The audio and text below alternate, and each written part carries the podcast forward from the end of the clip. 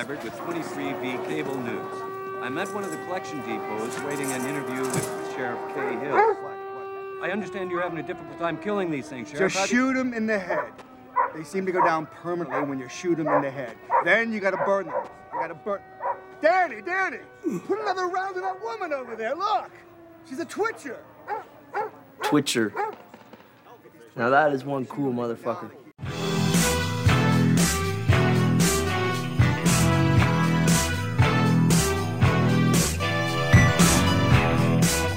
When there's no more room in hell, the dead will walk the earth.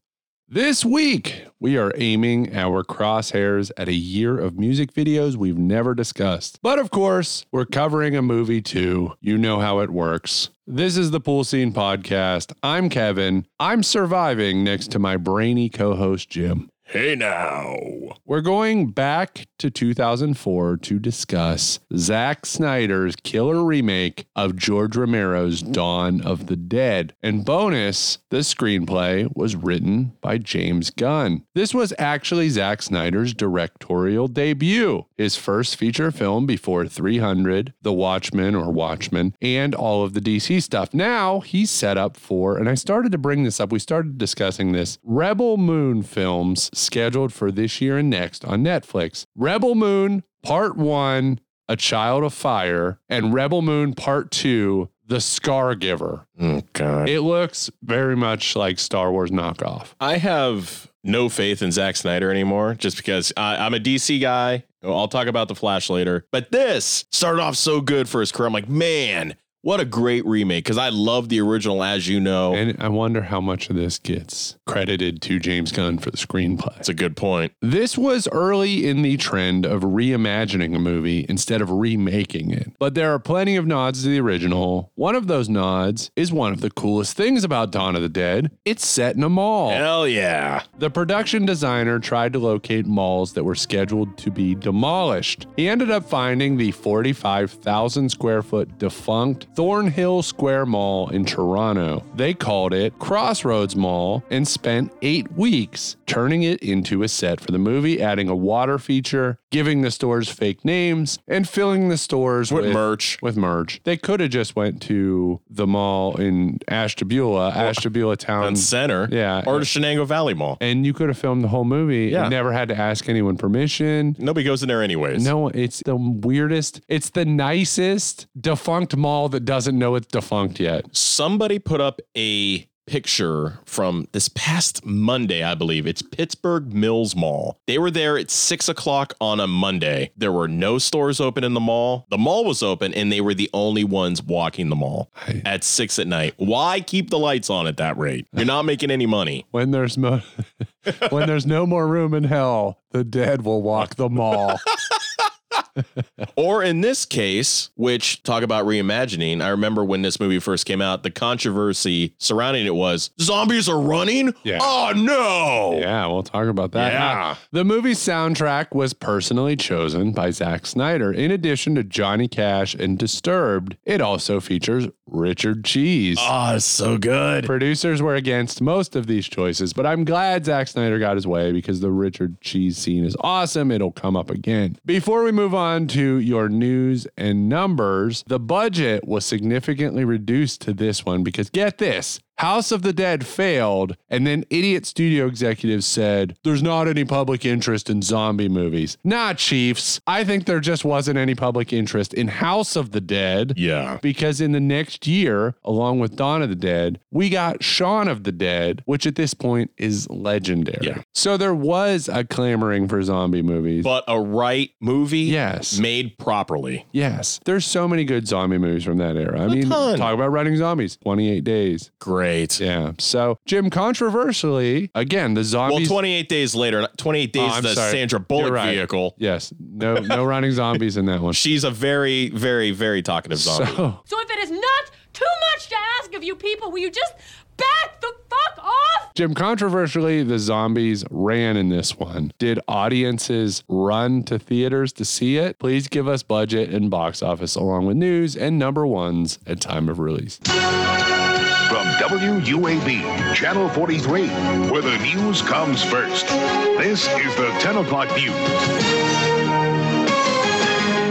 With the whirlwind is in the thorn tree. The people ran to the movie theaters to see Dawn of the Dead 2004 on the 19th of March 2004. As you said, only a $26 million budget made $102 million Yep. at the box Well, office. may- maybe Amazing. they were right because it worked out. it was perfect. they made a lot more money. Now I'm sure Zack Snyder and, and James Gunn and the actors probably didn't get a share of it, but the studio executives said, "See, yeah. cut the budget, still made 102 million dollars." Plus, it helped at the beginning of this movie. You jump right into the gore right off the bat. Oh, Like, yeah. there's no fucking around. No, they're You're into this movie. time.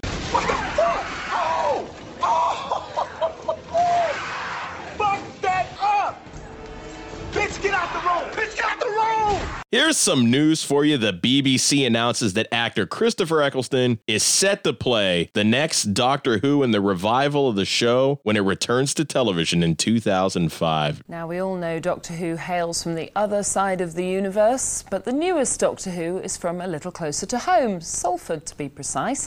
Christopher Eccleston, previously known for grittier roles, has been picked to follow in some very distinguished footsteps. Jane Barrett reports. Christopher Eccleston, known for his role as Jesus Christ in The Second Coming, about to star in the ninth coming of Doctor Who. The ninth Doctor himself, Christopher Eccleston, did it for one season, didn't want to do it for any more seasons, Nobody did the leftovers. but he did the leftovers. Thank you, God. it's awesome. Belgian brewer Interbrew and Brazilian rival Ambev agreed to merge an $11.2 billion deal, forming InBev, the world's largest brewer. Yeah. Yeah, Kevin's a big fan of the InBev. We love is InBev a part that's not um Anheuser-Busch isn't a part of InBev. Who is an InBev? I'm trying to remember. Uh, InBev includes Aguila, Beck's, Brahma, Budweiser, oh, okay. Cass, Castle Corona, Oh, yeah. Hoegaarden, Michelob Ultra, Modelo, Stella Artois. Okay. So, Good amount. yeah, a good amount of beers. of standard beers. Senator John Kerry wins big on Super Tuesday, all but assuring the Democratic nomination for president. I'm John Kerry, and I'm reporting for duty.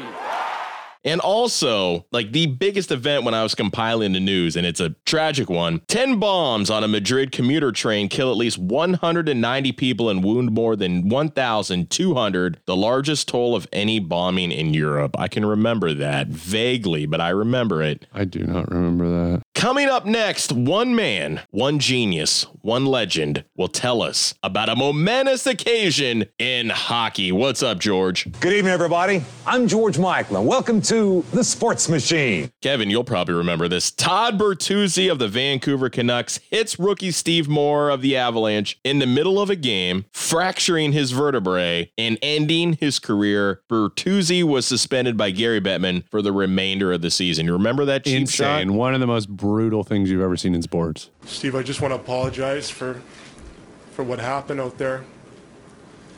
That I had no intention on hurting you. And I feel awful for what, transpired. The police also launched a criminal investigation, which resulted in Bertuzzi pleading guilty to assault causing bodily harm after a plea bargain, and he was conditionally discharged with no criminal record. I'm pretty sure it was either a game like a couple months earlier to that. They got a little chippy with one another. So this one was premeditated. He was going to do this shit. Could have killed the guy. Like we remember seeing, was it Marty McSorley with the hockey stick? Uh huh. We seen that shit. This was just assault, straight up assault. Yeah, ended Steve Moore's career. Fucking rookie, for God's sakes. He was just getting his career started. So sad. Very sad. He, he was laying on the ice for over 10 minutes. Like, big thing was he took the hit it and he was basically knocked out. And then when his team went to go rush Bertuzzi, they all piled on top of him, which fractured his vertebrae. So it was like bing, bang, boom. It was a 9 2 game, and the Avalanche manager asked the referees, Can we just, let's just end the game? There's a guy Yeah. laying on the ice. He might be dead. Let's just end this game. And the ref said, No, we have to finish. And then they've played out the remaining eight minutes of a 9 2 game or yeah. whatever. Like, how bullshit is Yeah. that? I'm pretty sure nobody would have been upset in a crowd after what they just saw, they thought they could have seen somebody die. Yeah. But whatever. Money, I guess, means everything to everybody. Speaking of money, the number one movie in the theaters, Jim Caviezel becoming Jesus in Passion of the Christ. Most gory, violent movie ever. Gory as hell, and that dude has just marketed his career, quote unquote, of being Jesus, apparently. And the number one song in America was Usher, Ludacris, Lil Jon, Yeah.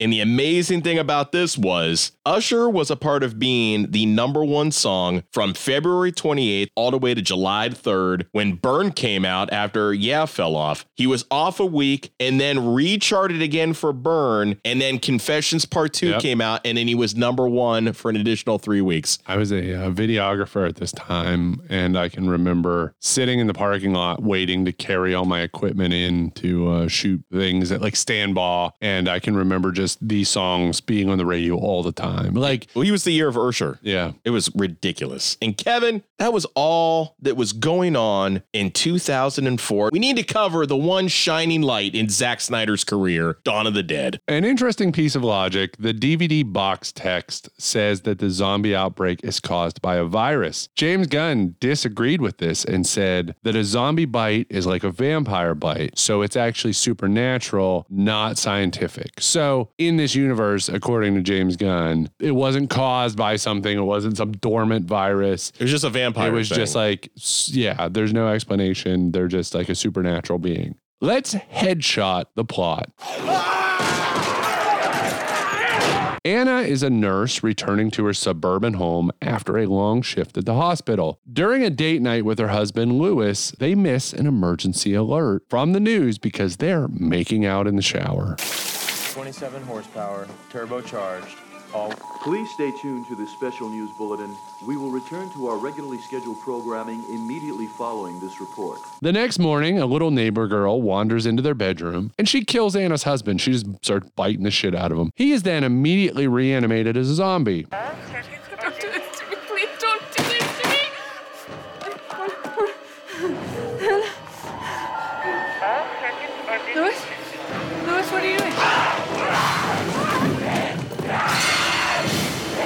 Anna escapes to her car, speeds away. This is where she's starting to hear the radio reports and really take in what's happening. The world is ending. When a dude tries to steal her car, she crashes and passes out. When she wakes up, basically there's this police sergeant who's checking on her. You know, she's alive. She's showing signs that Yeah, she's, she's, not like out in the woods. His name's Kenneth. So they join up with electronic salesman Michael, a pregnant woman named Luda, and her criminal boyfriend Andre, whose plan is to break into the mall. What about Fort Pastor?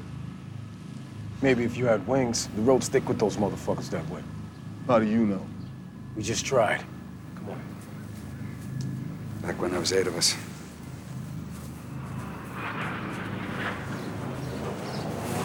Going to the mall. When they break into the mall, they're attacked by a security guard zombie. During this, pregnant Luda gets scratched during the melee, but she hides that shit. The mall's three still human security guards allow them to come in, but they have to surrender their weapons. On the roof of the mall, they spot another survivor across the parking lot named Andy. Hey, look over there. There's someone on the roof. Yeah, his name's Andy. He's alone.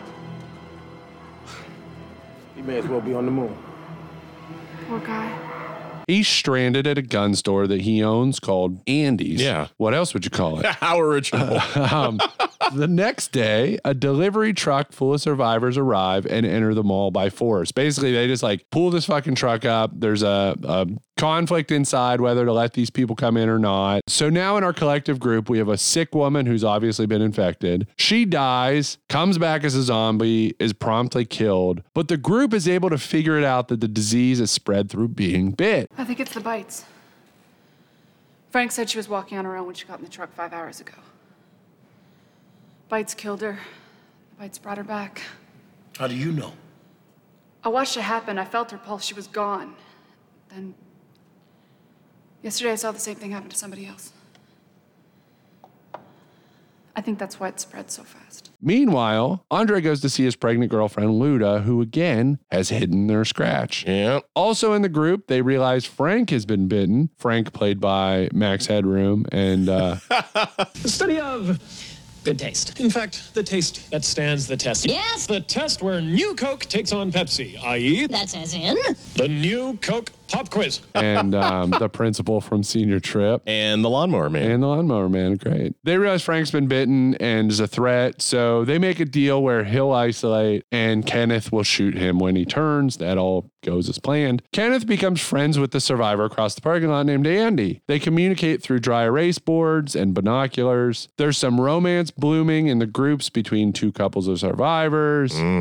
And remember how I mentioned twice that Luda was scratched? Well, she's in labor. Her boyfriend Andre tied her up because he knows. So she dies, comes back as a zombie, then has the baby. When another survivor named Norma, she comes in, sees zombie Luda, and shoots her. Andre shoots Norma. Norma shoots back at Andre. Rest of the survivors arrive to find dead Luda, dead Andre, dead Norma. It's like an outcast ludicrous concert. And a fucking zombie baby, Yeah. which they also kill. So now with zombies continually trying to infiltrate the mall, there's a plan where the group will fight their way to the marina to take one of the survivors' yachts out onto Lake Michigan. Phil Dunphy. They reinforce some shuttles in the parking garage. First stop, the plan is to pick up Andy across the parking lot. This is a clusterfuck. Oh God. They send yeah. the dog in. They have a dog that came. It was in the parking garage. It was like setting off alarms. Yeah. So they have this dog. They send the dog in. Is it for supplies or whatever? But the zombies are not fearful of the dog. The zombies don't give a shit about the dog. No. The dog can just do what it what it wants. But a girl named Nicole is so worried about the dog that she takes the truck that the second group of survivors showed up in. She goes to retrieve the dog, who again the zombies do not care about. No, not at all. But oh, But we this- have to have a fucking idiot. Yes, a part of exactly. So in the process, a bunch of zombies get in. You know, they get Of in, course. they get Andy. Some of the remaining survivors go on a rescue mission. At the very least, they end up getting a bunch of ammo from Andy's. But on the way out of the city in the shuttles, one of the buses is crashed, which is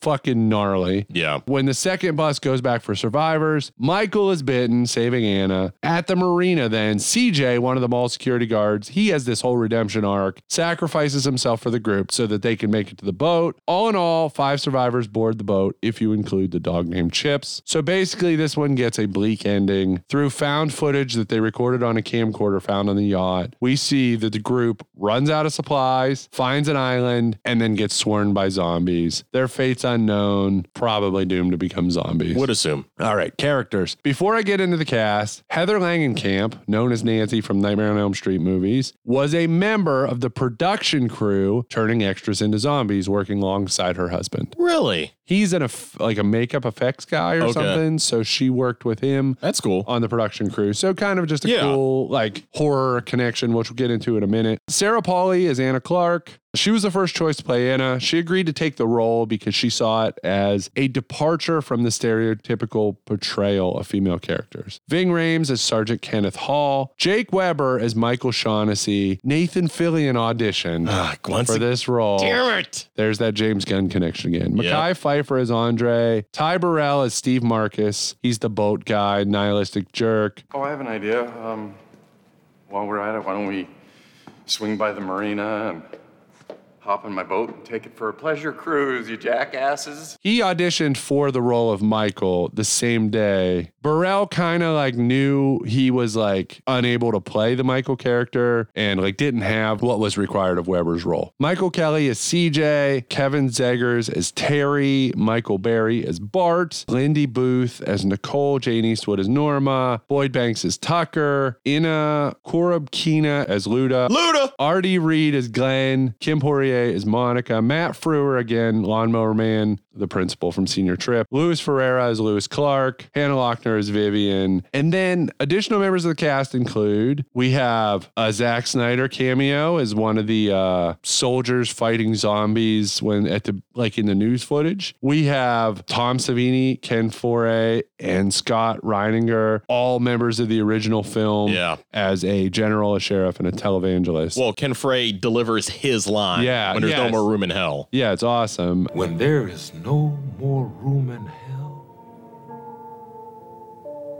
the dead will walk the earth. Tom Savini seems to end up playing a, a sheriff and everything. Oh, he has to. So, Jim, which actor or actress gives past performances in any non-lead character still scenes? It's Kenneth. Been to a lot of funerals, folded the flag and given it to a lot of wives and fathers and kids.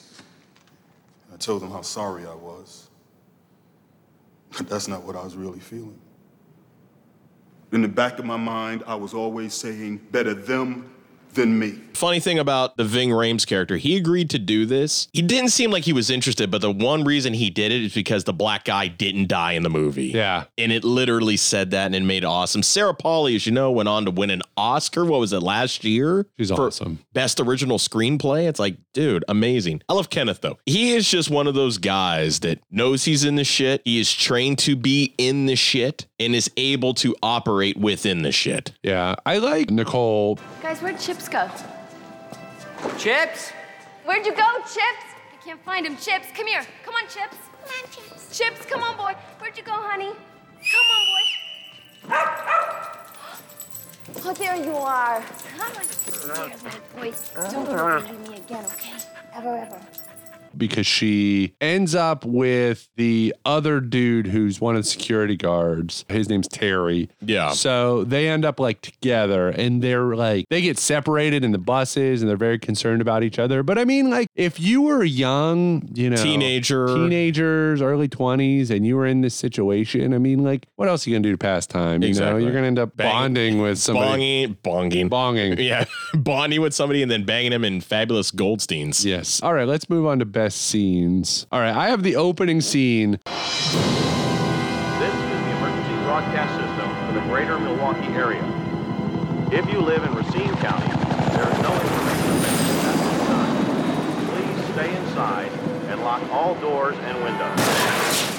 Miller Park Once Anna escapes Vivian and her zombie husband, she gets outside. There's like a he's like a priest, but he's obviously his neighbor, her neighbor, because he knows her name. He's like pointing a gun at her. Yeah. And he's like, get back. And she's like, what is happening? He's like, get back. Get back, Anna. Get back! Jesus, just tell me what's going on. I told you to get back.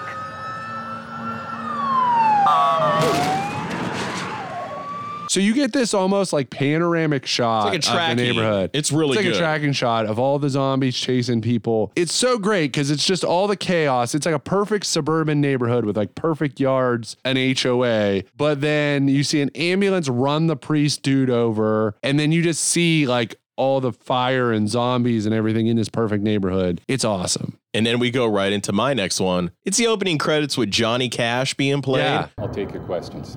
Is it a virus? We don't know. How does it spread? Is it airborne? Airborne is a possibility. We don't know. Is this an international health hazard or a military concern? Both. Are these people alive or dead? We don't know. With the world going to shit, everything falling apart and hearing. And we're talking Johnny Cash near the end of his Yeah. life. This is one of his American la- Four, the Rick Rubin produced. Yeah, this is like I believe his second to last song before Hurt. Man and I think Comes Hurt- Around. Oh my god! I mean, it was spot perfect. There's a man going round taking names, and he decides who to free and who to blame. Everybody won't be treated all the same.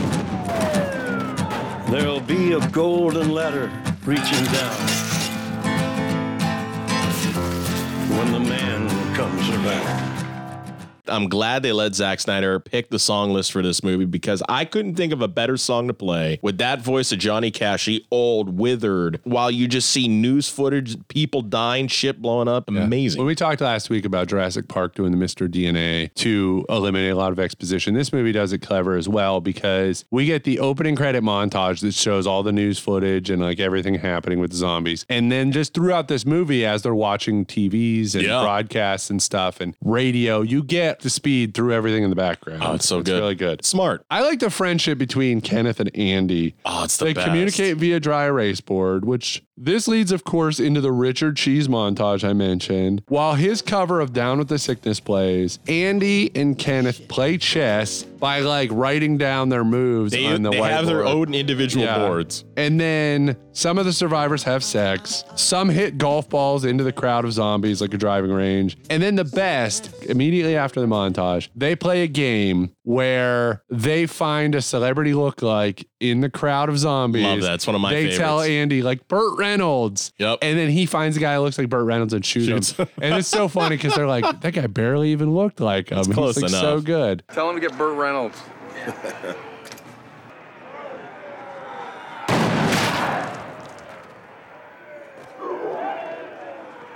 Oh, goodness. Man, he's good. Barely even look like him.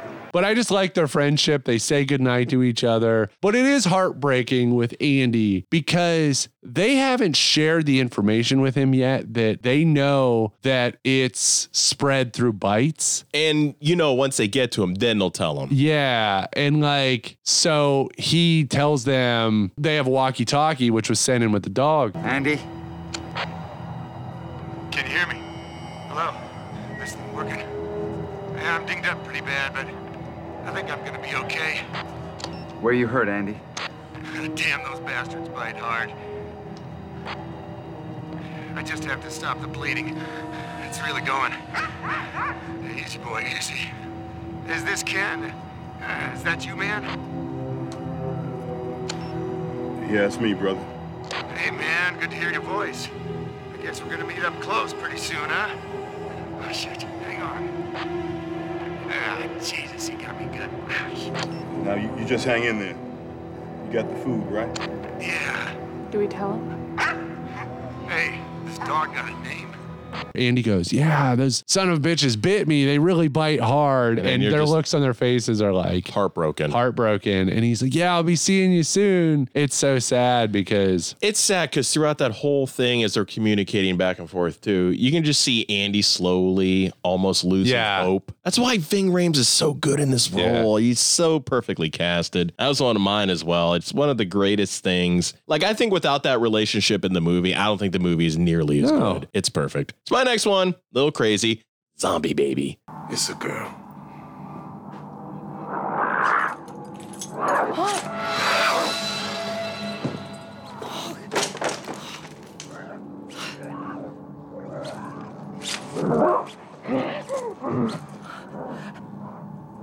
You want to kill Luda? You want to kill my family? Oh, my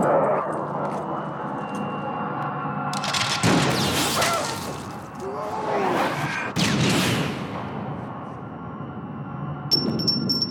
Like, Oh yeah. fuck, dude. Out of nowhere. It's amazing. And I'll bring this up more on logic how those two are able to keep everything under the hush hush and on the QT. Being with such a, a close knit group of people within this mall, you can't really spread out that far. So you got to understand that something must be going on weird with Luda. But then she turns and it's almost immediate because you're always led to believe that, you know, a baby is protected within the mother's womb, you know, the amniotic fluid, she's protected, but no, So- that baby comes out. That's- Hello. That's a logic issue I'll discuss here. Yeah. If Luda would have had the baby before she went before she died and went full zombie, would have the baby still come out as a zombie? It shouldn't have then, right? Because I'm thinking she once she turns, that baby automatically turns. That's what I think too. Yeah. So I think once she died and became a zombie, that's when the baby died and became a zombie. I would have kept the zombie baby around. But it's the one thing too is Mekhi is like holding it like that's my baby, and they tried to kill the baby, and he ends up killing. I can't remember who it was. Norma. Yeah, he ends up killing Norma. Yeah, which And is like- which is a shame. I love when a plan comes together. So they all decide. So after the zombie baby shit, they're all kind of sitting around and they're like, you know what? I don't want to die in the mall. I don't want to die in the mall. I want to like, if I'm gonna die, I, I don't want to wait around in the mall, wait to die. I want to go elsewhere and die. So they make this decision together. So Michael, I think it is, is like, hey, I saw some parking shuttles in the parking garage. Why don't we reinforce them? And then Steve makes an offhand comment like, well, hell, why don't we swing by the marina and grab my boat? When they're like, yeah, that's, a actually great a, a tremendous idea. Let's do that. Let's get your boat, go out on the water, and there's a bunch of islands. We'll find one of them. You know, there's no one there. We'll figure it out. Because it w- wouldn't it be nice if you're in a zombie apocalypse to just stop for a few minutes and know that you're safe from zombies and you could breathe, come up with another plan Yeah. and breathe for a little bit. So I, I just really love when the plan comes together. It's really funny because CJ is like, so we're gonna staple a bunch of aluminum siding to these parking shuttles and then go get a boat. Excuse me, uh,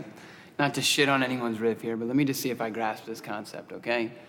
You're suggesting that we take some fucking parking shuttles and reinforce them with some aluminum siding and then just head on over to the gun store where we watch our good friend Andy play some cowboy movie jump on the covered wagon bullshit.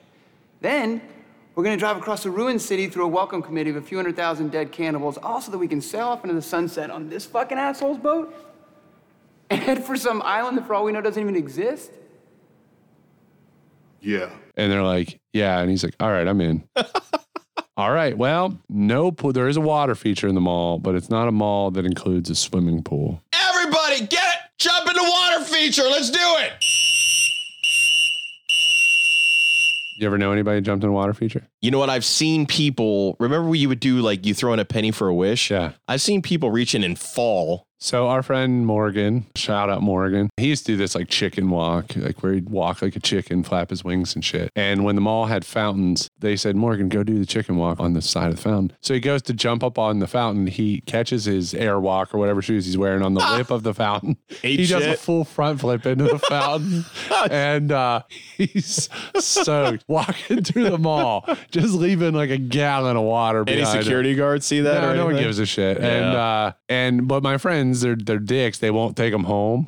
so he had to walk around the mall for like four hours, just like swimming pool wet. Oh, that's the worst. Awful. So this week, believe it or not, we've never covered 2004 music videos. Yeah, which 13 seasons in. we did say this is kind of the threshold of of when you could still cover music videos. Yeah. Very, very late. Although I came into this one overconfident because I was like, music videos were done. I was shocked to see. I was how like, many, there's not yeah. going to be anything. They were not done. My list could have probably been like 14 deep. Yeah. So I'm going to go first this week. Again, not because of the song, because of the video. Music. Yep. So I'm going to go first because I have a number six this week. Oh, you son of a bitch. It's it's our podcast. We can do what we want. That's right. Um, I can't pick this in my top five because no, just too horny. Too horny. Eric Prydz call on me.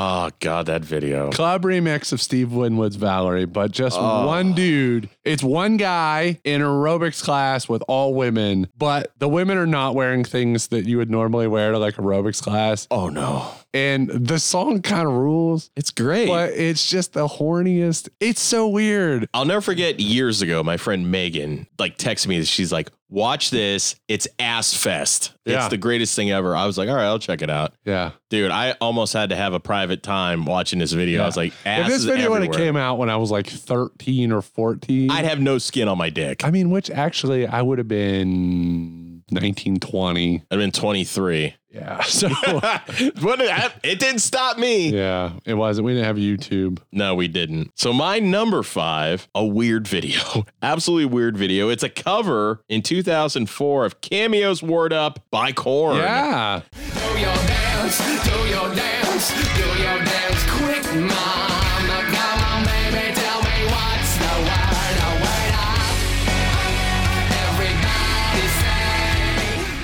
Pretty good rendition. Like when Korn would do covers, this one and Sanitarium, fucking great. This video, though, they had the brilliant idea, once again, weird sepia tone in 04, but whatever, let's keep the fun going. They're like in the desert at one point. They decide with the worst computer graphics ever to superimpose all of their faces on dogs. Really? And they're roaming the desert as dogs with just their human face on the front. Jonathan Doggus. And Fieldy Doggy. Fieldy. And I can't Head, name anybody else Munky. in that. Yeah. Fieldy, Head, Munky, Jonathan Davis, and Jeff. I don't know who the other one was. When you think of cameos word up, you don't think of a bunch of guys It's- roaming the desert as dogs. What a surprising cover. Yeah, You're like, it's you're like, all right, good. Korn's gonna cover something of everything they could have covered. Word, Word Up by Cameo. So weird. Really good. I have same genre from the Thomas Jane Punisher soundtrack. Oh, Going with Seether featuring Amy Lee Broken. great song. This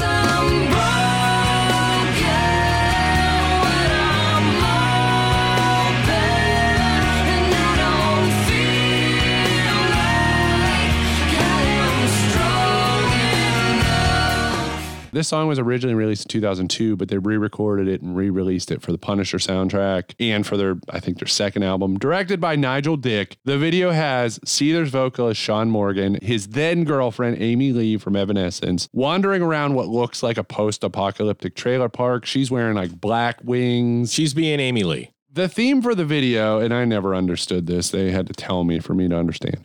the theme of the video is that they are forever, and this is the theme of the song as well, they're forever looking for each other because they know that each other are there, but they will never find each other. It's too deep. Too deep. Too deep. Too horny, too deep. What's my next one going to be? Uh, it was revealed later that this was actually a real trailer park that was destroyed by a meth lab explosion. So And now he's broken because all of his money was invested into the trailer park. Then Breaking Bad started, so they got the idea there you go. from the Seether video. So my number four, of course, Britney Spears, Toxic.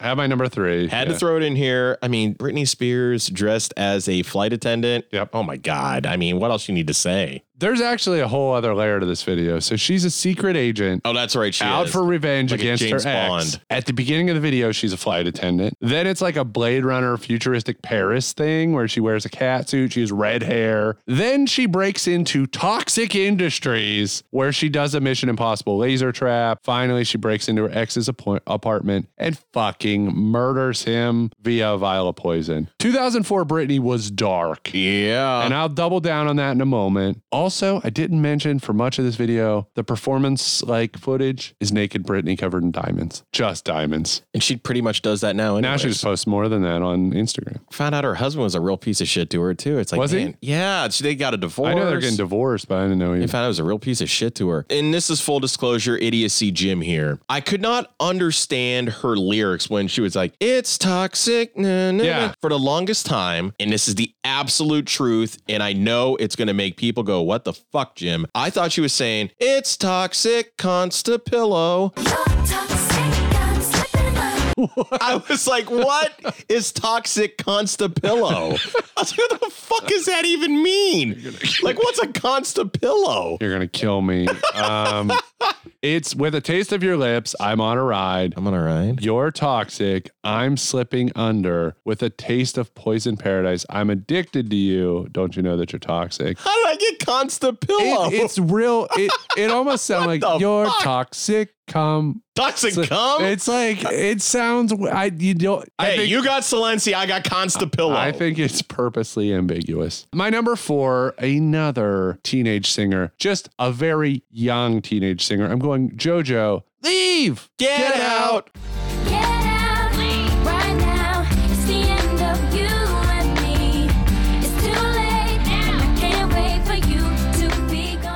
This song slaps. I love it. But the absurdity of it all. JoJo was 13 singing an independence anthem about standing up for herself against a cheating boyfriend. Fucking weird. The video is just her and her friends doing some choreography and glaring at the cheater in what I'm presuming is a middle school because she was 13. Like, I get a kick out of how serious everything is in the Yeah. video. It's like a 13 year old, serious. Like, she's amazing. She gets She- it. she's She great. nails it. But it's like, you're 13, like, you're supposed to be here with me. Yeah. And you left your number on her phone. You know what's crazy? I think as great as this song is, too little, too late. I, that song slaps. This one was five years too late, video wise. The so the weird thing about JoJo Leave, and I get it, they played it on BET.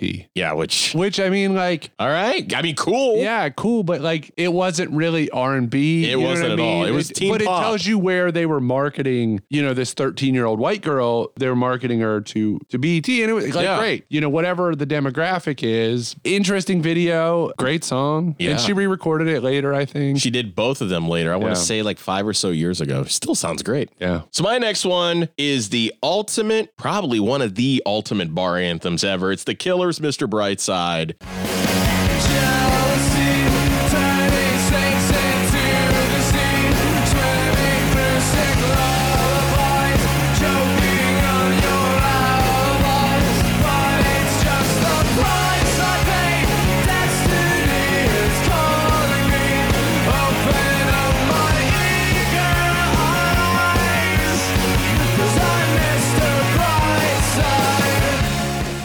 World My number one. The world finally came and saw how fucking amazing the killers are. There's not one person in the world that doesn't know every lyric to the song. Remember, it was like last year or something. That song was like still in the charts. It, it's crazy to stay in power of the song. Hot Fuss, great album. This video almost is like Brandon Flowers always came across to me like a guy from like the 1950s. That's the feel I got. I almost, weirdly enough, a Richard Cheese look, kind of old school feel with this video. So, fun fact there were two music videos for this. The first they now refer to as the UK version is just like a black and white artsy like Yeah. performance video. It's not anything special, but the label was able to recognize, like, guys, I, I think we got something here. I think this thing has legs. So, it's actually the label that had what was considered a more mainstream video created. So, the label was like, we're going to make a better video. But that better video, it had a lot going on. Directed by Sophie Muller. It's like a burlesque show, but it's with the killers performing. It's avant garde. So it looks Victorian, Mm-hmm. but then there's also like Chinese food dog statues. And basically, there's a love triangle with Eric Roberts and some models. How did Eric Roberts get cast in this in 2004? I feel like he was just walking around and go, Eric fucking Roberts. I think they were like, all right, we want to spend some money because we think this song's like got legs. Let's get Eric but we don't Roberts. want to spend too much money. So who's available? C-lister Eric Roberts. Eric Roberts is like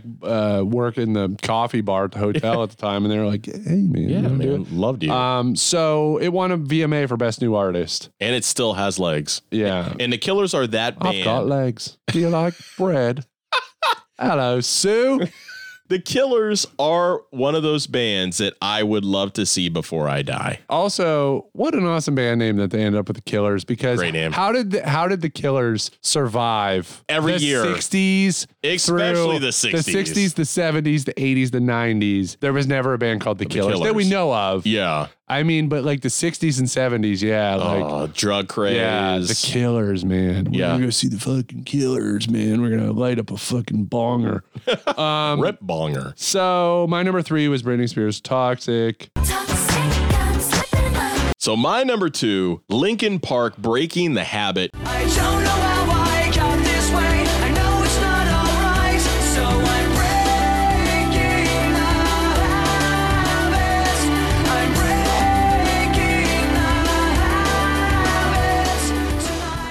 We're starting to get into the Linkin Park phase of experimental stuff, especially like their crossover with Jay Z, which I would have to say was probably the crossover of all crossovers because then everybody just started doing it. This one was a remix and became, I think, their number one release off of Reanimated. So this video is all animated, it's all anime based. It's such a great fucking video. It's different, it's a departure from the band. It's just great to see a band that was so like hybrid theory was like revolutionary in my opinion. And then they just had Meteora come out and then they just released this and then they go right into Jay-Z with Collision Course. This is a really good video, very underrated song and the world literally has not been the same since Chester Bennington died. My number two for the second week in a row, a video featuring Stephen Dorff. I'm going with a very controversial one directed by David LaChapelle, Every Time by Britney Spears.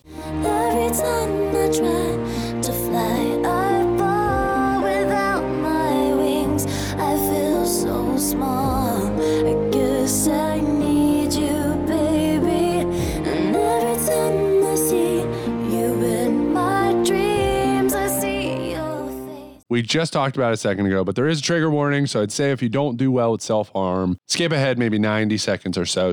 So Britney's playing a fictionalized version of herself, constantly hounded by fans and paparazzi, but then she also just feels very alone. The video opens with an aerial shot of Las Vegas. Stephen Dorff plays her boyfriend, but she can like never get his attention. They exit the limo that they're in, and there's this huge mob of like paparazzi people trying to see her. She accidentally gets hit in the head with the camera. Remember that. They make it to their hotel room where they have an intense fight. They're screaming. Her boyfriend, Stephen Dorff, he's breaking stuff. This is where it's controversial and maybe open for interpretation. The literal interpretation is that Britney commits suicide when she takes prescription drugs and then drowns in the bathtub. That caused a major stink. A number of organizations said it glamorized suicide. Britney's label had to release a statement saying it's fictional and portrays an accident that could be misconstrued as suicide. Britney had to come out and say, I'm not glamorizing suicide. There's a lot of people who have overanalyzed it. They think there's references to like stigmata and all this other stuff. Some people are like, she didn't die from taking prescription pills. It wasn't suicide. She died because of the head wound from getting hit with the camera. Jesus Christ, and the got music video. Exactly. Stop reading into this shit. Exactly. So she dies like three fourths of the way through the video. And then like in the video, she sees herself like in an ambulance and like she's in a hospital waiting room. So she's like ghost dad at this point. Ah. It's a weird one. So all right, my number one is the killers. So Jim, your number one music video. My number one music video of 2004 on AT Top 40. And I am shocked, Kevin. This was not on your list at all. I thought this would have been your slam dunk number one as well. I thought we were going to just bullshit and laugh about it. Had to do it. Speaking of a cover, Yes. it's Gene Simmons, Firestarter. Firestarter. I'm the fear addicted, danger illustrated. I'm a fire starter, twisted fire starter. Holy shit, what world did we live in in 04 that somebody said, Hey, I got a great idea. Remember Prodigy's fire started in 98? Keith Flint, Maxim Reality, Prodigy were awesome. They even dumped the the, they just became Prodigy. Hey, I got a great idea. Hey, Gene, do you know the song Firestarter? I'm pretty sure Gene Simmons did a whole album of covers. Fuck, why? Nobody wanted to see Gene Simmons being sexist, creepy, fucking weird ass hair Gene Simmons with his tongue singing, quote unquote, Firestarter around a pool, around a house. I don't even know how to describe this. Like you watch this and you just the whole time you're like, why? So this kind of tells me that he has too many yes men around him. A ton. He sounds terrible. It's bad. He looks terrible. That's right. He's not singing. He's just like talking. It's so fucking bad. It is. It doesn't even have charm to it, like Shatner doing No. this stuff. It's just bad. You I- just see a creepy old man around girls in bikinis. I was incorrect. It's not a covers album, so you're right. It was just one cover. Firestarter, the Prodigy cover featuring Dave Navarro. So fucking Dave Sausage. Sausage. Uh, he might have been in the video. I wish Sausage did Um, Firestarter. But the album, the Gene Simmons 2004 album was called Asshole, not to be confused with the Denis Leary I'm an Asshole video. He Um, looks like an asshole. but it is, it's exactly what you would expect a Gene Simmons video to be. Yeah, misogynistic. It's him just being terrible. It's a lot of dancing girls. All right, some honorable mentions. You know I love Ruben Studdard. Sorry for 2004. Yep. All them strip clubs, You all want them that hot shirt? tubs. I'm gonna give them up. All them three ways, all my cheat days. Does anybody want to Uh, make us? And this would be great, specifically for Kevin, like a rap tee, like a rap tee bootleg looking Ruben Studdard. Sorry for 2004 shirt. Yeah, it, that's exactly. I would say Ruben Studdard. Sorry for 2004, and just have like a collage of Ruben Studdard. Oh my god, I want it so bad. what a cardboard Um, cutout. I want that too. Where is there any FYEs anymore? They probably have one. I was in one yesterday. I don't Do know. they have I, one? I wish. 99 Problems, Jay Z. Great song. 1985, Bowling for Soup. 311, Amber. Hell yeah. Slipknot, Duality. Don't forget about 311's cover of Love Song from 51st Dates. That was right around that time too. Yep. Might have been 2004. Mhm. Gasolina, Daddy Yankee, Kanye, Jesus Walks. There was also two versions of that video. D12, my band, which if you remember, Eminem was trying to make D12 happen. There is a very racist part of this video where Eminem and D12 are all dressed as like matadors, and Eminem sings a whole part of the song about my salsa, and it's insane where we were in 2004. It's a weird time. Ohio is for lovers, Hawthorne Heights. Yeah, Shaker Heights, baby. Some kind of monster by Metallica. No, my Um, lifestyle didn't determine my death style it. OutKast, The Way You Move, and Hey Ya. Figure. Roses. Yeah. All great. Hit them and Usher. Fuck. Tipsy, J-Kwon. Ludacris Get Back. It's like someone had the concept, hey, Luda, Yeah. what if you had giant hands and forearms? And they were like, done, let's make the video. They didn't develop the concept any third. It was No. just Ludacris with a bunch of people, and he had big arms and big forearms and big hands. Great song, So, too, man. I love it. Let's get back in the mall fountain. Excuse me, kids. Yeah, you over there, guy with the foaming mouth. Can you please get out of our new water feature? We just installed it. Those aren't pennies to take. This one right here. This is my dream, my wish. Fuck you, zombie boy. Man, Goonies 2 should be a zombie movie. Why was there never? There was a Goonies 2 game. Yeah. There was a sequel to Goonies that had nothing to do with it. Only came in Japan. I would love to hear Data say, like, zombies. Before that, I worked in a stationery store. I drove a snowplow, fixed copiers. God, it is. It's such a shame that this whole end of the world thing is holding you back.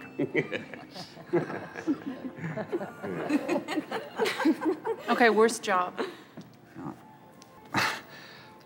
I know which job I was the worst at. Just being a husband. That's not a job. It sure is. You guys just haven't met the right girl. yeah, I tried it three times and just- I got pink slips every time. Critical question, two parter. What would your zombie apocalypse plan be? Ooh. I would have to do, by all logic, it all comes to its resources. Wherever you are, mall, whatever, a mall, eventually you're going to run out of resources. You have to have an abundance. The island theory is a great idea, but where are you storing things? How are you getting things? I granted you could eat fish, but even in the apocalypse, after a while, you're going to be like, I'm sick of eating the same shit. There, you don't get a choice. you don't get sick of me. No of fucking choice. But I think they had the smart move, boat island. But you really have to look into this. Ooh, boat island. Boat island. Whole bunch of boats. Fucking king of wishful thinking's everywhere. But you have to look into the minutia too. Food, gas, water. You're not going to drink the ocean. No. I mean, you can just float in a boat. You don't have to use It's true. gas. I'm going with a version of, of also the Death Proof plan from um, Robert Rodriguez's Death Proof. And I'm building a city with your back to the water. So it could be an island. Yeah. But I'm going to, I would say the ocean. You put your back to the water. No zombies are going to sneak up behind you. No. With your back to the water, they're not going to bring a boat. You're not going to get a sailboat full of zombies going to attack you. So you put your back to the water, everything in front of you. But to double down, I'd probably find water somewhere that began with a low population. Because, okay, you go to a city like New York City, how many people are there? 50 million people? On. There's a potential for 50 million zombies. Yep. If you go to like Alliance, Ohio, you know, there's only going to be as many zombies as population, and they have no reason. Zombies have no reason to come there. And if Mount Union's out of session, even less. Yeah. So bad example with Alliance, but I would find water somewhere in a city that had a lake or something, fresh water. Yeah. That had low population. Some in the Ozarks. Yeah, maybe. Some with a low population, back to the water, fewer people possible turning into zombies. But the risk you run into doing that, less supplies. You go to like New York City, endless supplies. Uh, yeah, over in abundance. But you go to, you know, the Ozarks and put your back to the water somewhere, you're going to have to learn how to grow some trees and or- hunt. and hunt and Mhm. stuff like that. The uh, second part, don't want to spoil a future pool check because this one was fun. Favorite zombie movie? By far for me, it's slam dunk. It's the 1978 original Dawn of the Dead. Okay, That perfect. has always been my go-to. So I prefer the extended version. So the fact you like that so much, it's interesting that you do enjoy 2004. Well, initially when this came out, when I saw like the trailers and the running zombies, I'm like, they fucking ruined it. This bullshit. God damn. Like it was like a couple months ago when I was watching, I was like, Kevin, this fucking movie still Yeah. holds up. It's really good. Yeah, it's awesome. The 78 Dawn of the Dead, and of course, by far, 28 Days Later Yeah. is excellent. And I guess they're going to be doing a third movie with Cillian Murphy. I really,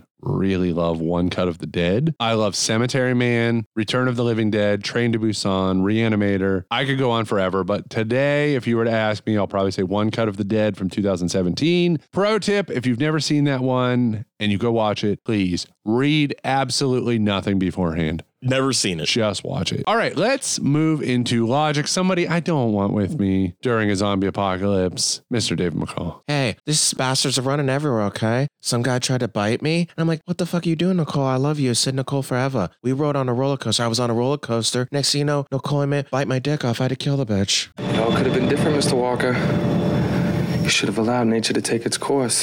I'm pretty sure he would have probably took like an infected knife and carved something into himself with a zombie infected knife. Marky Mark, fucking David McCall would have survived this apocalypse. Like he is cutthroat, ruthless. So for a second there, I was like, "Ooh, zombies on a roller coaster," and then I'm like, "Oh, they did that, Zombieland." That's right, they, They did. did Zombieland. Yeah. Yeah, I don't know. I mean, he is ruthless. He has no problem uh, throwing somebody 75 yards. He's got the power, man. he does have the power. Uh, maybe we should build. Maybe we should do a pull check where we build a zombie ass kicking team of Dude. from characters that we've covered. I think it'd be the greatest pull check ever. Bruce Leroy and David McCall. Hey, you're not fucking Bruce Lee, okay? You're not gonna do anything. You're gonna make me a goddamn pizza, Daddy Green. Fuck off, okay? Um, Hey, Vanity. not a ton of logic, but uh, how does Vivian, the neighbor girl, get into their house? This is shit unlocked. Do zombies have instincts? Like, isn't there anywhere better for this girl to go? Not at all. She just wanders into a house where she stands. She's a latchkey. What time is it when all of this starts? To me, it seemed like it was like 10 in the morning or something like so that. okay, I agree with you. I Yeah. like that, that you said that. The sun is up, but no one's at the mall yet. All the stores are closed. No sign of anyone who would have been there for opening. Which, if a zombie apocalypse happened, obviously no one's like, Listen, still I ain't gotta- going to the Gap, I still need to go open Radio Shack. Yeah. like, uh,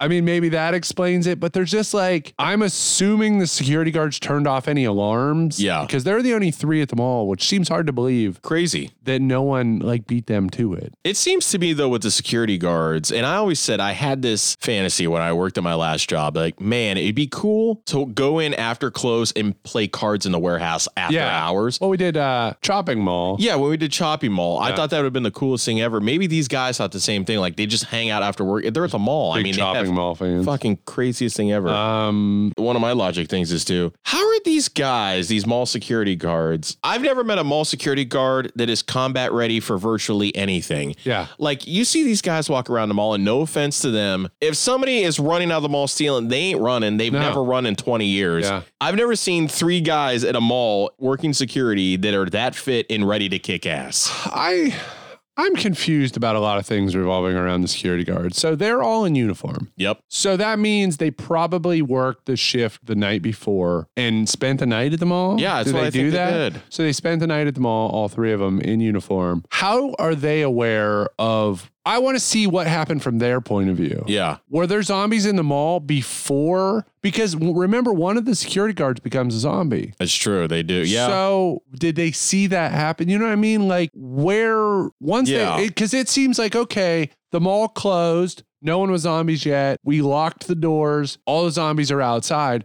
So unless they just like started seeing a bunch of shit on the outside cameras, yeah. you know, to them it wouldn't be weird that anybody wants in the mall. I don't know. Yeah, it's weird. I don't know. They're just they don't add up to mall security guards to me at all. Have any characters in this movie ever seen a zombie movie?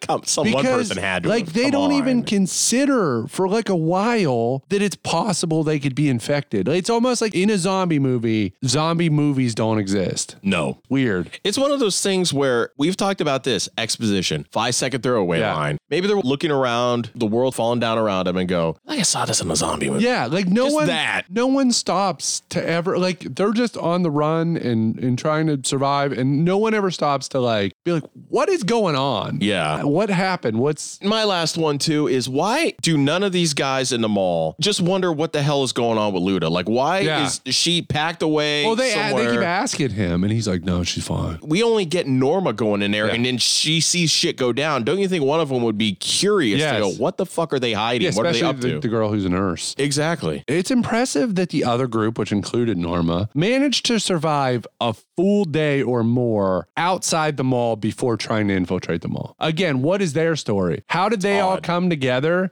How did they end up in that truck? How did they make it to the mall? How did they survive for a day? Yeah. Weird. Pisses me off that Norma smoked everywhere. Yeah, Just she- fucking throws her cigarettes on the ground in Yeah. the mall. I'd be pissed. I'd kill her. I'd She's be so old pissed. school mall. patron. Yeah, she really is. She wants to find a Smoking pit in and the mall. smoke. Uh, do you think Anna and Michael have sex? When he's showing her the chainsaw gaff on the shuttle, That might be the most romantic thing anyone's ever shown me.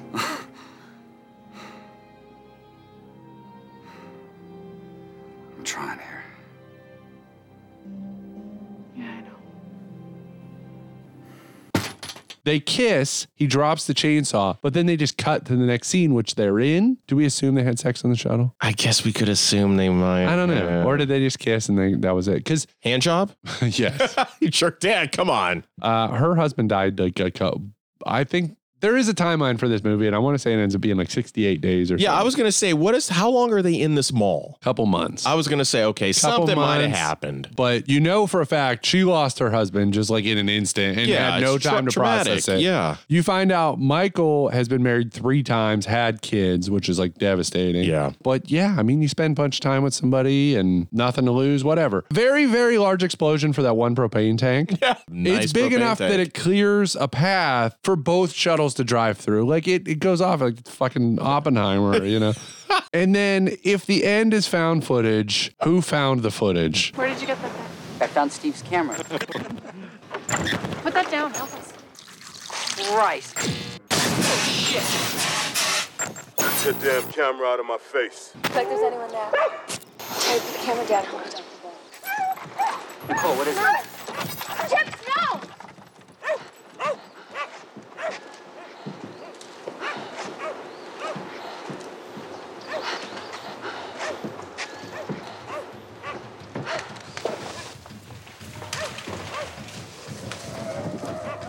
Shit!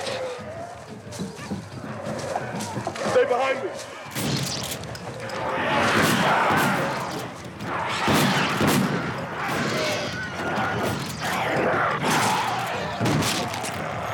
Because that island seemed to be thoroughly inhabited with zombies. So if we're seeing that footage as true found footage, who found it? So you would agree with me that they're dead, right? They're zombies. Oh yeah, they're dead. There's no way they survived that. Because they're like, oh, it's open to interpretation. I think the No. interpretation is clear as day. They're dead. Yeah, all of them. They all died. They did. Why does that island have so many zombies? Where the fuck they come from? They Do you want to go to Put-in-Bay? Yeah. We couldn't survive without renting a two hundred and forty dollar uh, golf cart. Guys, we got to get out of Hey, here. there's zombies on my back. Two hundred and forty bucks.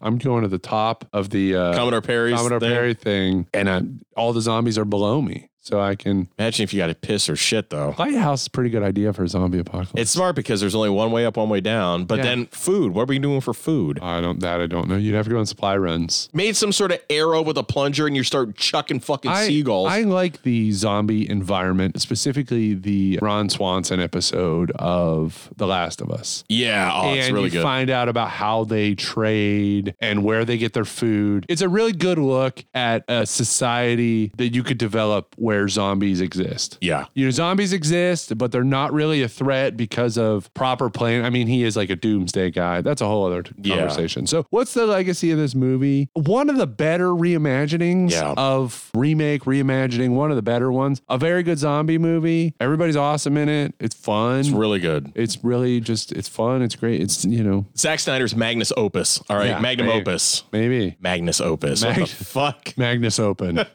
I love Magnus Opus. Mr. Holland's Opus. All right, stick around for some plugs. Hello there. This is Rick Panning from the band December Sun. Now I'm just a boring dad. But all that aside, you're listening to the Pool Scene Podcast. Pool Sceners, once again, thank you for listening to this episode of the show and all of the other ones in our back catalog. And you can find those on Apple, Spotify, Podbean, Podbay, and wherever you get your podcasts from, because we are there. And never forget to like, comment, subscribe, rate, and follow on Facebook. Join the Pool Sceners group for exclusive content. You will get it there first. Instagram, Twitch, Threads, TikTok, and YouTube at Pool Scene Podcast. We are all over the place, so you will never get one opportunity to miss us anytime, anywhere.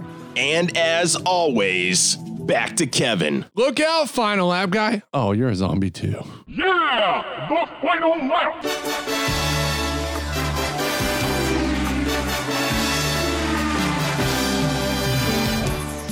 All right, zombie apocalypse, you can do anything you want. I mean, like if you want to drive an F1 car, you could. Like, yeah. what is something you think you'd go out of your way and try and do? That man, F1 car would be really on the top of the list. It'd be fun to drive an F1 car, be car fucking- over a bunch of zombies. Problem is that shit's so light. The first thing you hit, the car is destroyed. It, F1 car. it is be- funny because, like in Zombieland, we just mentioned, like he wants a Twinkie. Yeah. that's like a big thing for him. He wants a Twinkie, and then like I think it'd be fun to like I, I don't know. I- there's a lot of things I think think would be pretty fun to do because essentially, if you're in a zombie apocalypse, your days are numbered. You, there's Yeah. nothing. You can do anything you want. You know, it's essentially the purge rules. It's like Okay, let's say for instance, one of the last races of the season is F1's going to be in Las Vegas. They're going to be on the Las Vegas Strip. Let's say the zombie apocalypse happens, all the cars are there. Depending on how flooded the highways are, imagine taking an F1 car, they can go 240 miles an hour, and you're literally going full balls to the wall down the highway, unobstructed, at full speed. Holy shit!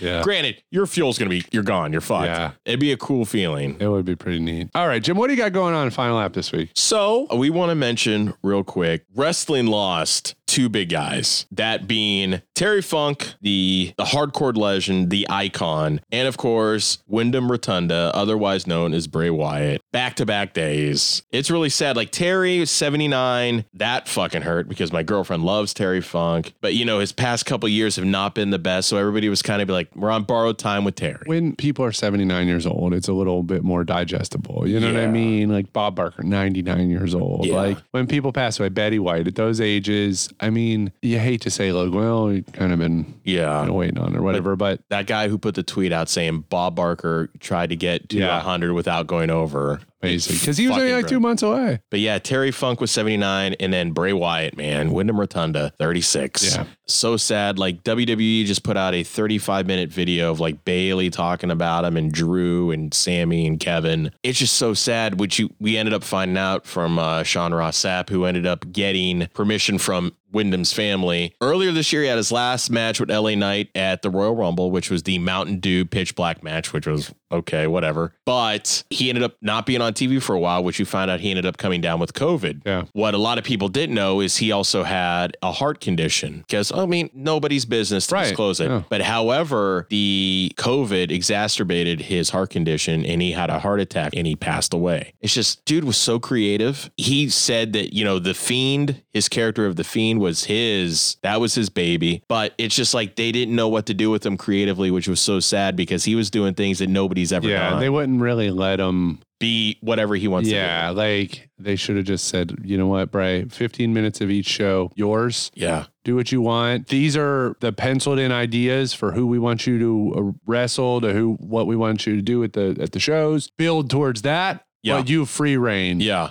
And I think he had earned that, but I mean, the Firefly Funhouse stuff was great. The WrestleMania during COVID, WrestleMania 36, the fucking Firefly Funhouse match with John Cena. We got to see a, a fucking NWO John nuts. Cena, which is fucking great. That's all Bray's mind. And the dude was super creative. There's not going to be another one like that. I- There's no way. And then you hear all these stories about like how welcoming he was. He was just like one of the nicest guys you could ever talk to. And it's just sad you think about his family. Like he was married to JoJo, not the singer, but she was a former announcer for WWE and he had three kids or four kids. that many. I think so, yeah. So just sad to think about that, man. It's like I'm gonna be 42 here in two weeks, and he passed at 36, and it's Yeah, like so sad. Jesus Christ. But yeah, my heart goes out to Wyndham and Terry, both of their families, man. We're gonna miss you. You just watched a movie.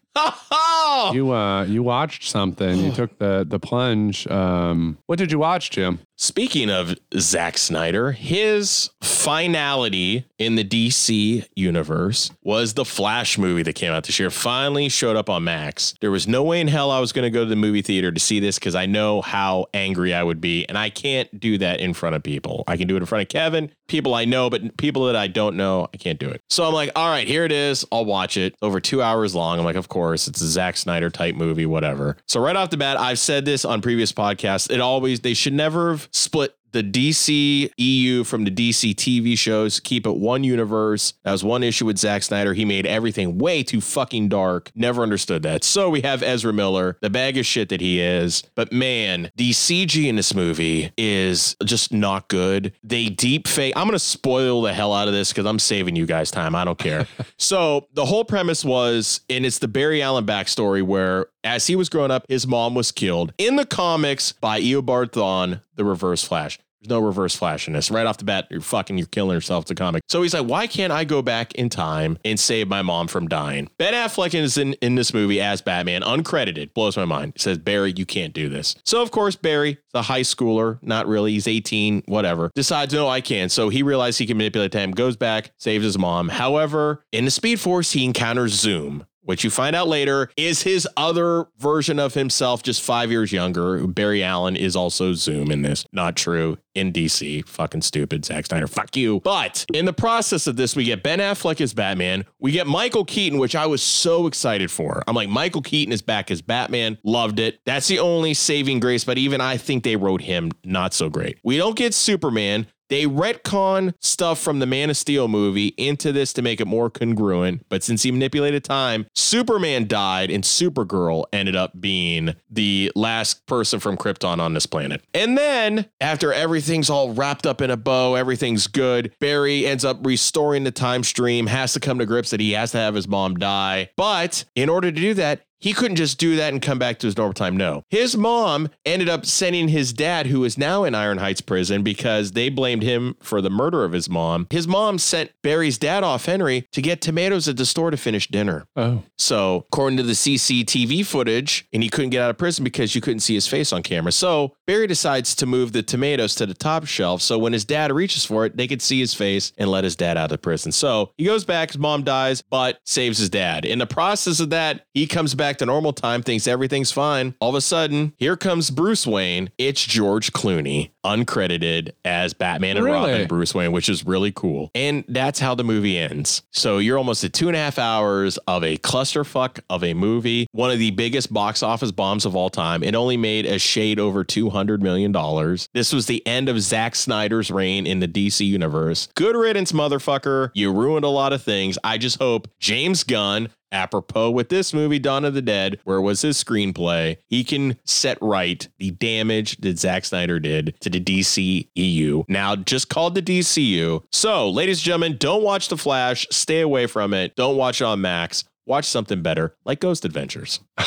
There you go. So uh, the only thing I want to talk about quickly is I recently was in Tulsa for work for a few days, and what a weird city that is. Yeah. the only city I've ever been to, like big city with big buildings and large businesses, where when you're in downtown, there aren't Starbucks, Dunkin', McDonald's, fast food at So all. odd. And there are no cars or people. It's almost like you could go to Tulsa and film a zombie show, like sort of how we said you could go to that mall in, Yeah. in Ashtabula and just film something. You can Walking Dead You it could there. do it in, in Tulsa because there's just like no one there. It's just so strange. But I love it. It was Yeah. so only thing like I did on the outskirts of town. I did see some of that stuff on the outskirts of town. And I did see like I saw a Subway and a Domino's pizza. I did see there's a Home Depot just in the middle of the city that's just a full Home Depot. Yeah. I've never seen a Home Depot inside of another like That's downtown odd. city. Yeah. Super weird. When I first got there, around the corner from me, a bunch of the, you know, I stayed at a loft, which is an old government building that they converted to a hotel. Around the corner from me were some of my other, um, you know, people I work with and, and such, like uh, in the industry. They were at the Hyatt. And at the Hyatt, there's like eight tour buses. You had Motley Crue, Alice Cooper, and Def Leppard staying there. And a bunch of people out front either waiting on them or just right place, right time. A bunch of people out front had all this autographs. And they were, uh, they performed a concert there on, on the Wednesday I was there. But the Wednesday morning, the morning of the night of the show, I went to, there's the Mayo Hotel, a beautiful, beautiful building. Went to a rooftop party there one night, just super cool building. While I was there, I was the only one in, so they serve Starbucks coffee inside the Mayo Hotel. So I went in to get a coffee one morning and I'm like, there's a one armed guy standing out Yeah. front and he's kind of just pacing back and forth. And I'm like, how many one armed men do you see? He, he's not the one that killed Richard Kimble's wife. No. Actually, there is a one armed man who is in my industry who is also there on work. Okay, so you're thinking, ah, maybe it's that dude. It was not that dude. Nope. It was the drummer of Def Leppard. So amazing. And so I'm inside and I'm bullshitting with the barista, and he kind of joins in on a conversation. I'm like, yeah, I'm having a conversation with the drummer of Def Leppard. Yeah. I really wanted to ask him what he felt about the Def Leppard VH1 movie, but uh, I didn't. I, I should have been like, dude, you got any tickets for tonight? Because Yeah. like, what do I have to lose? Yeah. What am I gonna be like? say hey, no. Hey man, you got any tickets for tonight? And Yeah. he was just like, no. I'd be like, fine, whatever. So I end up and that night. So Tulsa's a city. Had a, a great time. Some great breweries there. Some cool little spots. Like just neat city to walk around in. But uh, that night I went to. I took an Uber to like a little diner, which was supposed to be good. It really wasn't. And there was a restaurant I wanted to go to, but I was like, nah, it's too far. I'm not gonna go. I walked back from the diner. Ended up seeing the place that I wanted to go. If I would have went there in the first place, they had a patio that you could sit on that faced the stage. Dude. Because the concert was at the University of Tulsa. Yeah. And it's right across the street and there you could see the stage. But I ended up hanging out just in the crowd. I watched Alice Cooper do a few songs and I walked back, got all the sites on uh, Route 66. Couldn't find any convenience stores. I wanted to find some stuff to bring back to like my hotel room. Yeah. There's like no Nothing. convenience stores, no anything. It's like so odd though. it's so weird that it's like a city that discourages you from going downtown. Yeah. Pretty They're much. like, you know, if you want to eat and stuff, there are some great restaurants in Tulsa, all outside the city. Yeah. There are beautiful houses on the river outside the city. Like everything's outside the city. They do have the BOK Center. It's enormous, this enormous arena. It's beautiful. Why would you not want like restaurants, fast food, coffee shops, place like that near the arena? So weird. It's like an untouched city. It's so strange. Yeah. But I had a great time. It was really fun. That's cool. Well, I mean, God, the drummer of Def Leppard, man. I mean, Oh, come yeah, I got on. to hang out with the dude, uh, Rick Allen, I think. Yeah, I think you're right. Yeah. Um, yeah, so that was fun. All right. Well, we hope you enjoyed our zombie rific episode. I know we're a little early for uh, Halloween, but I'm already in the spirit. yeah. So um, until next week, Silencia.